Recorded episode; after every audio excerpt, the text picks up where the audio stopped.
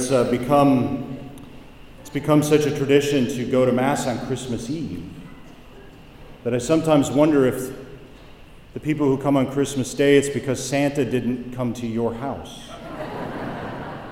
All of you were on the naughty list, which therefore includes me. but uh, you know, I know some people, of course, have have the tradition of coming on Christmas Day, which is fantastic and it's wonderful to have everyone here. And I know we have visitors, uh, family members, friends, or maybe just people from out of town or, or around. And we're very grateful and happy that you've joined us this day. It is so good that we are here. What a beautiful day to celebrate, not necessarily weather wise, but uh, it, it, it's trying to snow, right? We just, uh, we're a few degrees too high. Imagine, if you will, that you are an author and you're going to write your masterpiece, a novel. You're going to write this novel. And so, as in all novels, you're, you're thinking of all these characters, right? You're creating these characters in your head, and and to create those characters, you, you, have to, you have to really know them. You have to know their backstory. You have to know what's going to happen. But at a certain point, you put them down on paper, all these characters. You create them. And as an author, you, you even kind of love them. You know, you grow to know them uh, intimately.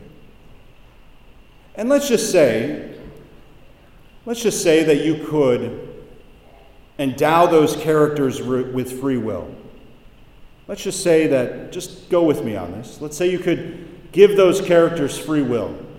Because not only do you love them, but you know that for them to love you back, you have to give them free will. Without free will, a being cannot love. And so let's say you do that. And the characters now that you've written into this book have free will. And then very soon after, they begin to hurt each other. They begin to sin against each other. And therefore, they begin to suffer. Uh, they, they, they have joy and they have goodness, but they also have this mixture of, of evil that has entered in. Because with their free will, they're now doing a bunch of things you never designed them to really do as characters, right? If you just controlled them as characters and you just wrote their story, they would do whatever you wanted. But having given them free will, now they get to choose. And they're basically messing up your novel. it's becoming a mess, right? It's out of control. What are you to do as the author to get it back?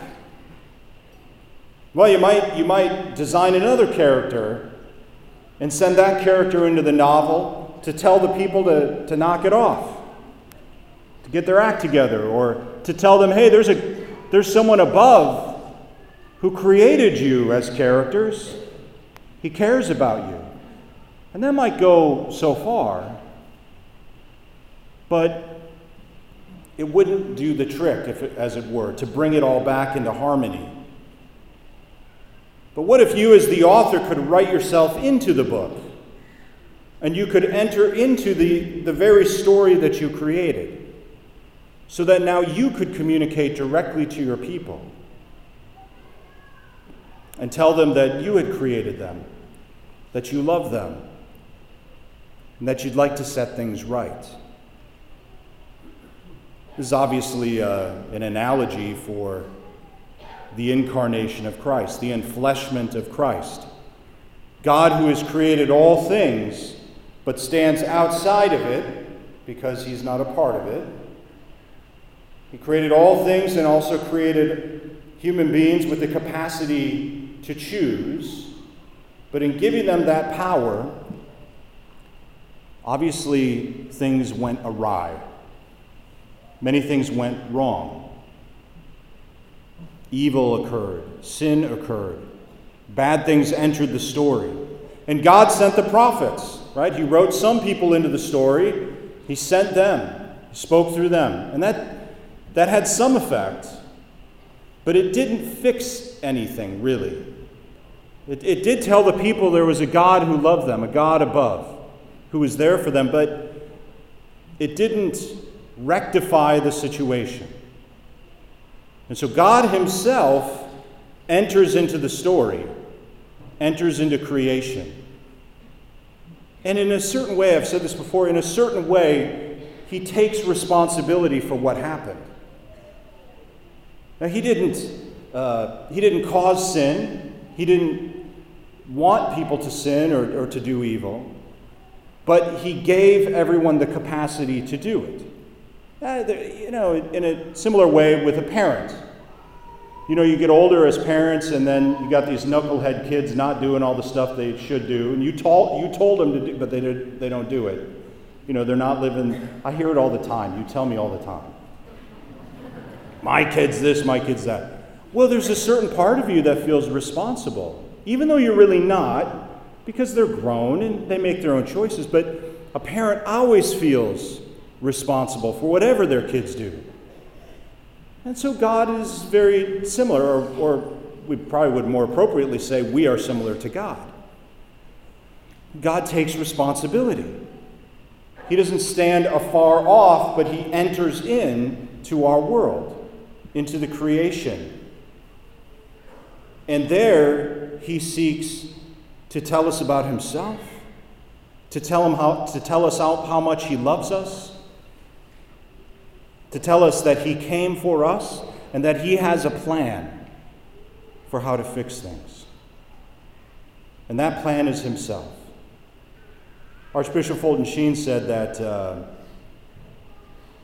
Jesus was the only man ever to be born solely that he would die.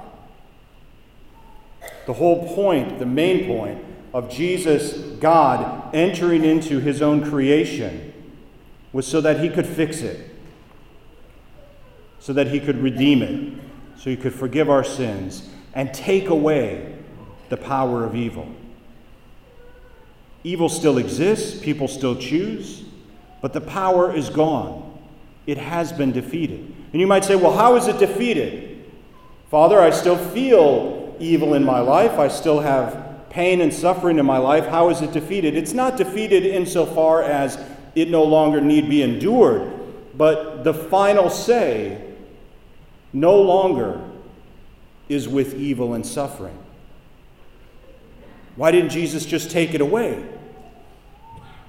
No doubt that would have been a wonderful thing life without any suffering or sacrifice. And yet, instead of doing so, the Lord showed us that we would need to keep it but he would redeem it, suffering and sacrifice.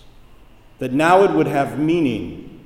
Now it would be what we call redemptive. And so the Lord comes in the most humblest of ways as a child, coming to us in an unassuming way, in a vulnerable way. Now, how can you not accept the Christ child who comes to us in this fashion.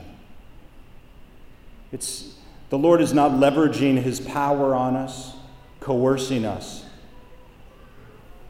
You know, it's like when somebody hands you a baby and you, you, you know, I want to drop the baby. You know, of course, I don't know what I'm doing. No, I do, you know, a little bit. But until the baby starts crying, you're like, oh, this is great. Okay, take it back. Um, but you know, when the little ones are born and you hold them, and I mean, it's wonderful. It's one of the great, great kind of moments, I think, of all of our lives. I think of when my nieces and nephew were born, and they were so little, and even your little ones, when you hand them over, until you take them back because they start crying right away. But, you know, it's a wonderful moment. Think back to when your children were born. What a beautiful, intimate moment that is, that was. This is the kind of way that God is offering himself to us in Jesus Christ. And he tells us today I have a plan. I have a plan for the world. I have a plan for you. You are not alone. You are not abandoned. I am here for you. in your suffering, in your pain, in your sacrifice, in your joys, in your goodness. I am here for you. People have all kinds of, of course, feelings about God. I'm sure there are plenty of people here who are running from God, people here who are wondering if they believe in God. God will never abandon any of us. Even if we abandon Him, even in our sin, God doesn't abandon us. He's always there, waiting. He will always be there for every single one of us. And this is why it is so good we are here today. And no matter, you know, everybody's in a different place spiritually, and that's, that's okay. But what we share in common is our God, Jesus Christ, who offers himself completely to us. And there we find our hope, our strength, and all the grace that we need in our lives. Please stand.